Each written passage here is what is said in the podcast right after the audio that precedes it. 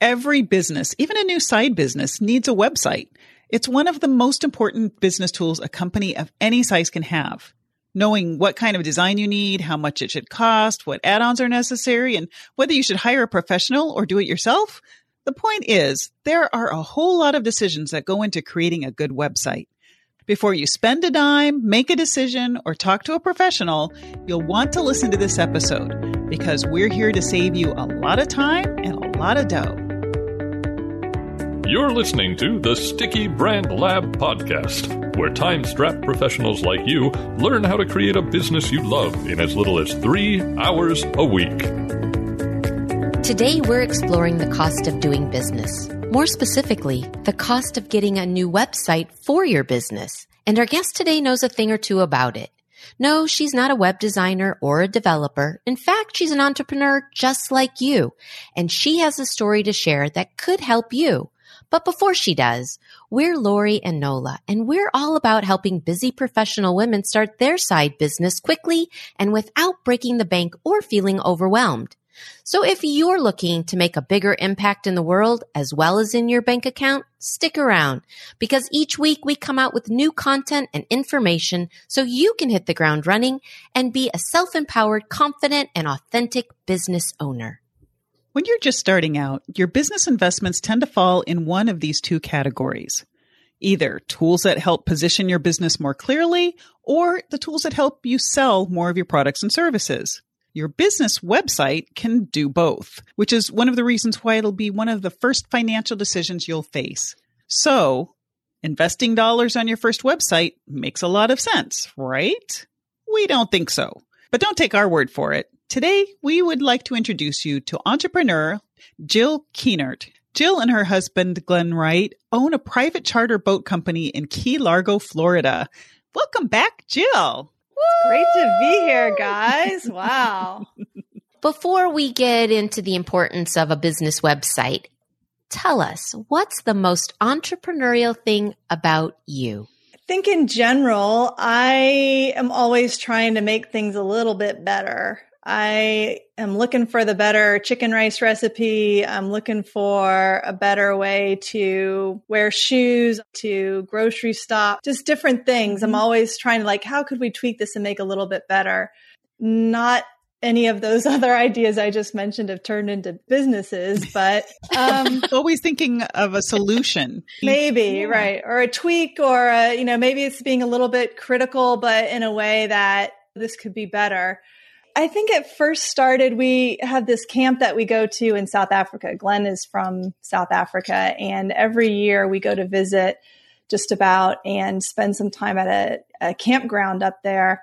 Well, once in a while, we'll sit around and like talk about how could they make this better from the rate that they charge people to come in and camp there to the buildings hmm. they have, the services, the amenities um, you remember that show? I think it used to be on MTV, Pimp My Ride. Yes. Yeah. So we always yeah. talk about like pimp my campground, or we'd be on a somebody else's dive boat and be like pimp my dive boat. You know what would we do? Like add a water slide from the top deck of the oh, boat that would go down directly into the water, or these kind of things is a, a, game that we would play when we were out traveling around ourselves. What a fun and game. I've just now put that together as we're talking about it as something that probably that kind of critical analytical look at how other people were running. In one case a campground another case another dive boat led us to put those critiques into action when we started our own business very cool. here Listeners, you may remember Jill and Glenn from episode 26 called Four Couples Tell What It's Really Like Having a Spouse as Your Business Partner. And at that time, Jill, you shared what it was like being in business with your husband. But for those who may not have heard about the episode yet or know about your own business journey, how did Lucky Fish come about? Well, Glenn and I both lived in Singapore for a long time. And before we met, actually, wow. that's where we met. Uh, we were both working at the time that we met in different industries, different companies. And at that party where we met the first time, we are striking up a conversation and he said he worked in the golf business. So I thought, well, that's very interesting. Maybe I can get this tall, hunky South African guy to teach me how to play golf. That'll be fun. So I said, maybe you can teach me to play golf. And he said, actually, nah, forget it. It's hot. Wow, bombed that one. Yeah, it's very, very hot to play golf here in Asia. It's very expensive. It takes a long time to get good enough at it to really enjoy it. I just, he's like, I don't recommend you learn how to play golf if you don't already know. So, like, so try again. Well, what do you do for fun then? He said, I really love scuba diving. Scuba diving is something I do every chance I get, go scuba diving around Asia. So I thought, wow, maybe this tall, hunky guy can teach me how to be a scuba diver and we can do that together. Mm-hmm. And he said he'd be glad to help me. Lots of things happen. We get married. I quit my corporate job. I begin my own entrepreneurial journey as a consultant in science communications. It was sort of what I had oh. been doing in my corporate job. But then when I got married and left the company, I began doing it on my own and focused mm-hmm. more on humanitarian science research projects, philanthropic kind of things. He still had his corporate job in Singapore. When that job finished and we had to leave the country, we came to Florida and that was seemed like our moment to start up our own business. And that's when we channeled all of those criticisms and ideas that we'd had being on other folks' dive boats and experiencing other people's scuba diving operations and started our own business, which is called Lucky Fish Scuba here in Key Largo. How did you guys narrow your focus for your particular business? It was really Glenn that saw the niche. When we first moved down here, he started working for some other dive operations down here. The usual setup for diving in the Keys is a scheduled boat or group of mm-hmm. boats that will go out twice a day. Usually there'll be a boat that will take sometimes up to 30 or more divers on a single boat, one trip at nine, another trip at 1 p.m. or something like that. So it was Glenn who saw the opportunity, said, you know, I think there's a, a niche here that's not being met for a private boat that will take a small group of people just on a, you know, on a dedicated trip. And he actually had worked, started working as a captain on another charter boat down in Islamorada that was doing just that. So when the time came for us to take the next step, it was really taking that market need that he saw and putting it into practice. We bought a new boat. That's another thing that's a little bit different about us. A lot of the scuba tour operators here, they're really like working boats. You know, their boats are set up to get divers out to the site safely and then back. But we bought a new boat that's got some of the nice bells and whistles that make it a comfortable place to hang out in between dives and to go other places. So we also do snorkeling tours. We do eco tours, private eco tours with Marine Lab, which is the nice science, marine science camp here in town, and sunset Ooh. cruises from time to time and those kind of things. So that's the little niche area that we're in. And that was pretty, even though you couldn't anticipate something like COVID, it turned out, I'm assuming here, given that it's a small charter that your size really helped you as well. It did. There were two blessings within the great human tragedy that is COVID for us in our business story, I think. Um, one is just what you said that people are now seeking out vacation opportunities that are outside in the fresh air. And that's how people began to start traveling again. But the other thing, and this kind of loops back to the whole story about the website, is that it gave us a little bit of a timeout.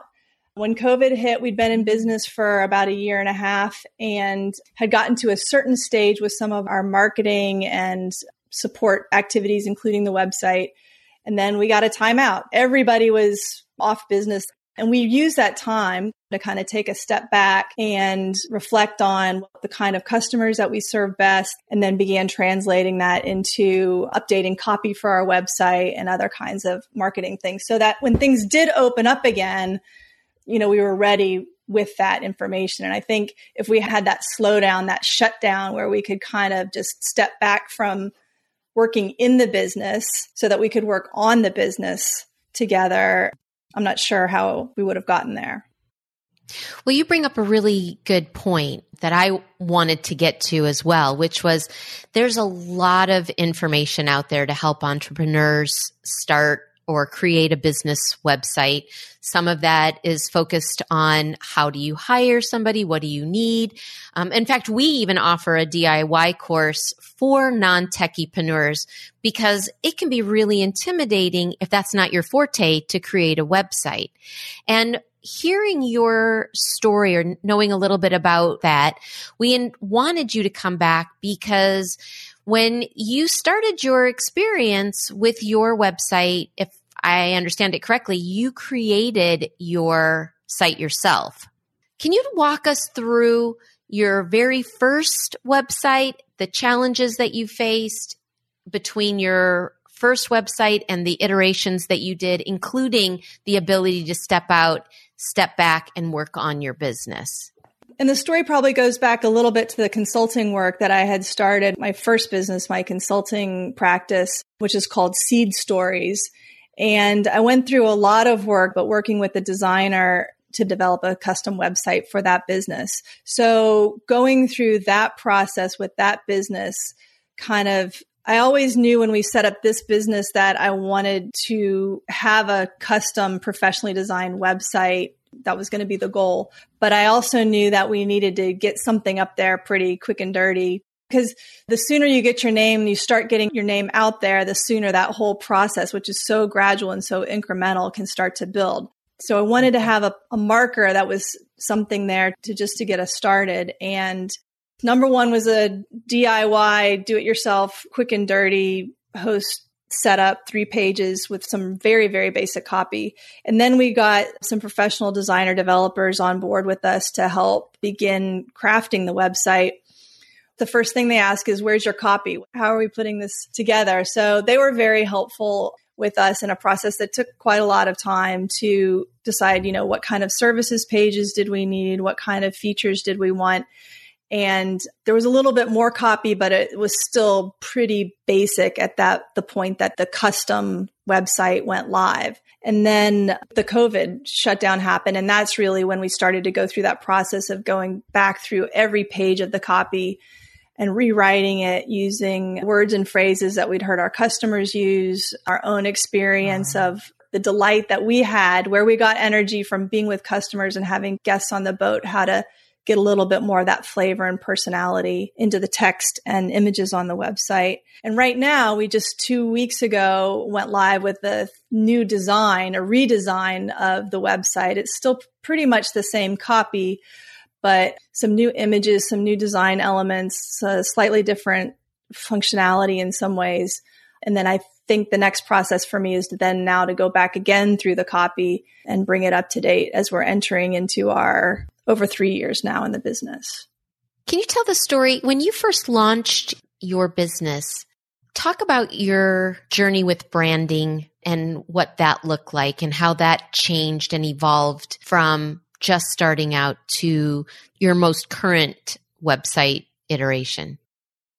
Yeah. So as you guys know, branding is so many pieces. It's like, what's the name of the business? And then what is there a logo and what does it look like? What's the look and feel? What's the vibe that people get from it? And I sadly did not have the benefit of the Sticky Brand Lab podcast when I was just getting started, but I did have the benefit of a friend in the business, which was Lori. And we looked at a lot of these things. We had a logo that we did pretty, again, kind of a quick and dirty thing with that, just one color and then over time, you know, what was really key for me is pictures. I'm a very visual person. And um, one mm-hmm. thing that we do on our boat is take pictures with the GoPro or with the underwater camera for people.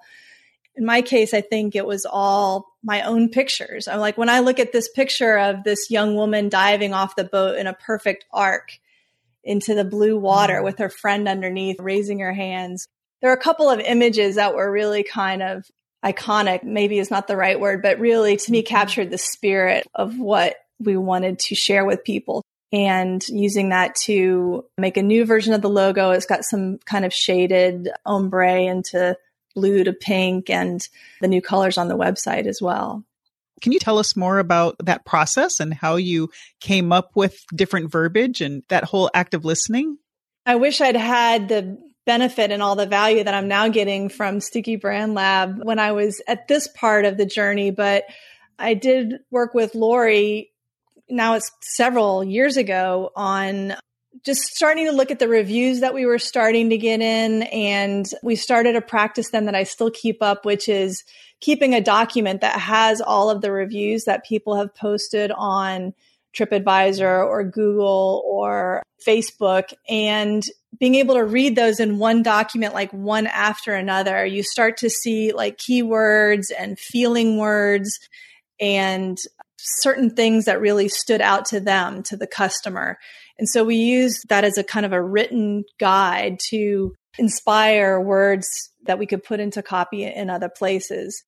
And then, you know, um, I'm the one who does all of the correspondence with people. A lot of it is by email. So I began to notice some of the words that I was typing over and over again to customers about what was involved, what they could expect, and started using that language. I'm like, oh, here I am writing all of this over and over again. Why don't I just put this in the website? you know, why don't I just put it up there on the screen? Maybe I'll still have to type it to them in an email later or refer them to that, but that's a way of creating text or content like a one-on-one customer communication, but then taking the benefit of that to put on the website. Those are great tips. So how did that evolve as your business has changed over the last few years? One of the things I thought we would be great at and enjoy doing and get energy and help people with is teaching people to be scuba divers. We had a whole section of our website. We still do that talks about learning to dive in Key Largo with private scuba lessons. And that has turned out to not be a, a great fit for us as a small private charter, mm. Very boat focused operation. Bigger companies that might have their own dedicated pool space or they do go out multiple times a day with bigger trips. It's just easier, I think, for them to accommodate people with private scuba diving certification courses. So, whereas once that was a pretty key feature, prominent feature on the website, now we have it as kind of a sub avenue. Another thing is we didn't think we would do much snorkeling, but private snorkeling tours have really, there's been just a lot, a lot of demand for doing that. And so, especially starting with spring break last year, we found a lot of interest in private snorkeling tours. Those are two operational examples of one service that we thought we would get a lot of you know energy and and be able to really serve people where they need it from and we didn't. And then the other example of something that we didn't think we were probably going to do, but now we do. The other one is the eco tour. And now all of these are on your website, which is gorgeous, by the way. Thank you. We're still beta yeah. tweaking it. How did you get the word out when, especially when you just started your business? Now you're a few years in, so maybe that's also evolved. We did it a few ways. There's a scuba equipment shop pretty much across the road from where we are. We made a flyer and put some flyers there. Uh, we don't do that anymore. There was a pretty high end resort that we were providing them. We were their tour operator for private scuba charters for a while, and we're not doing that anymore.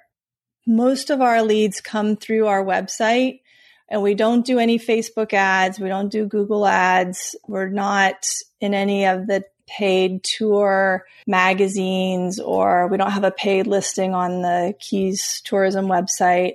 We do a lot of our own posting on Facebook and some on Instagram. There is a, a great Facebook group called Girls That Scuba that I was a very, still am a pretty active follower of and, and member of. And right during the COVID shutdown. I think we are just starting to open up back up again, though. They did a great blog article on their website, which is very authoritative kind of in this area about best dive operations in Key Largo. Wow. And we're fortunate enough to be called out by name in that blog article as one of the best for small groups. And the woman who wrote the article hasn't unfortunately been a guest of ours yet in person, but I don't even think I spoke to her, but she looked at our website and was able to pull out and, in her own words, convey our vibe in that blog article, which included a link to our website. And that's wow. been a very, very good source of third party referral traffic into our website and all the leads that we get that we can trace back to. I saw you in a blog post about best places to dive in Key Largo. They're all very high quality leads that come through that. Shout out to you because didn't you guys get recognized recently as well? Yeah, thank you, Lori. We were awarded one of the TripAdvisor Traveler's Choice Awards for 2021. Woo! Thank you. It says reviews from millions of TripAdvisor travelers place this attraction in the top 10% worldwide. You got a lot of traffic because of good reviews. Do you do anything specific to encourage people to leave reviews? We've started something this year, just in the last few months. We take pictures with our GoPro while they're on the boat, and there's a website. They're called PhotoFlow, and we upload our pictures to their site. And then I can use that site to send a link to the customer wow. like that day. So then they get an email saying, Hey, your pictures from our trip are there.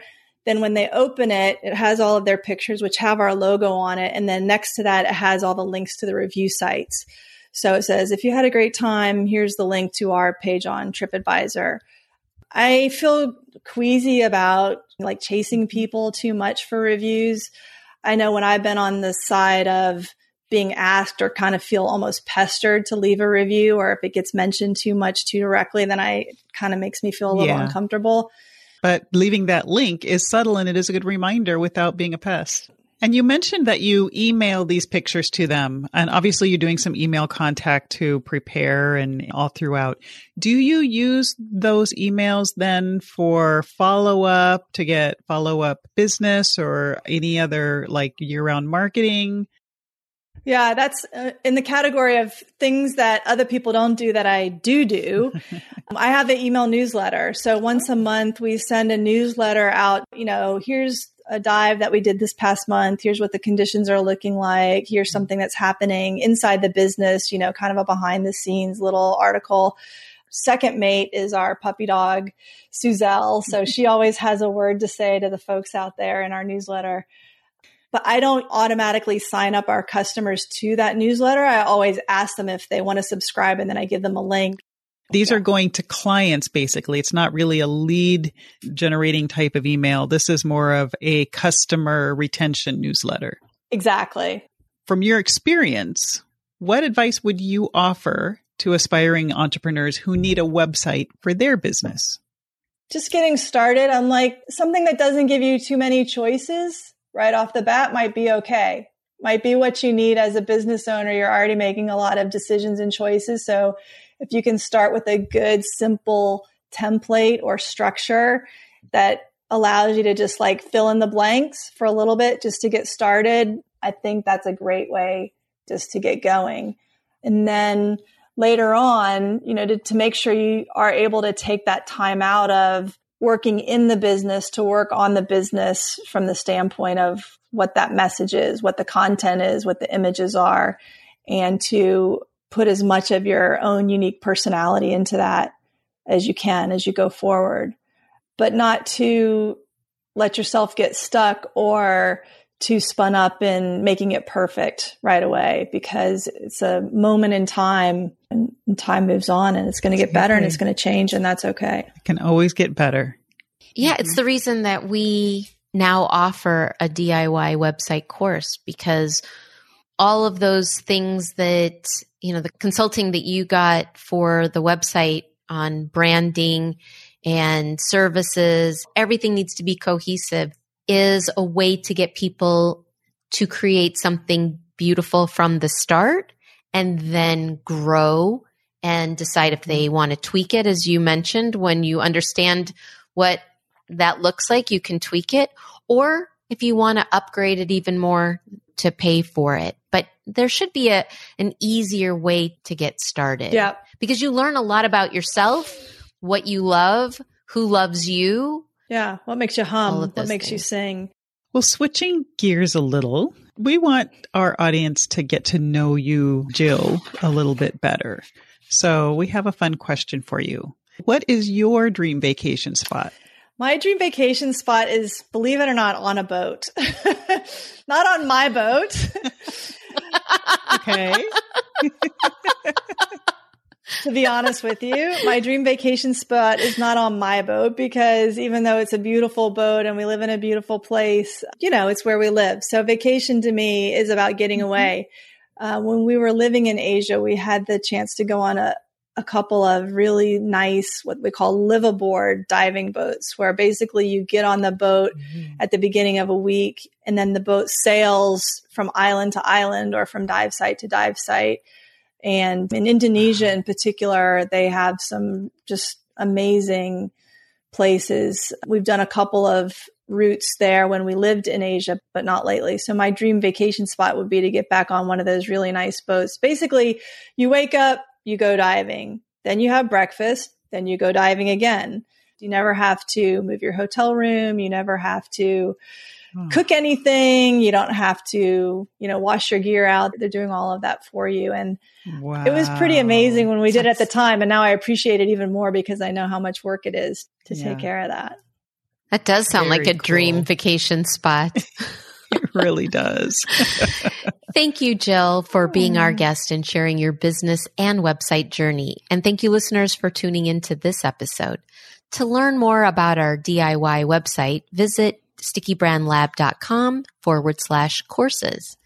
And Jill, for more information about your company, Lucky Fish Scuba, would you tell listeners how they can find out about you?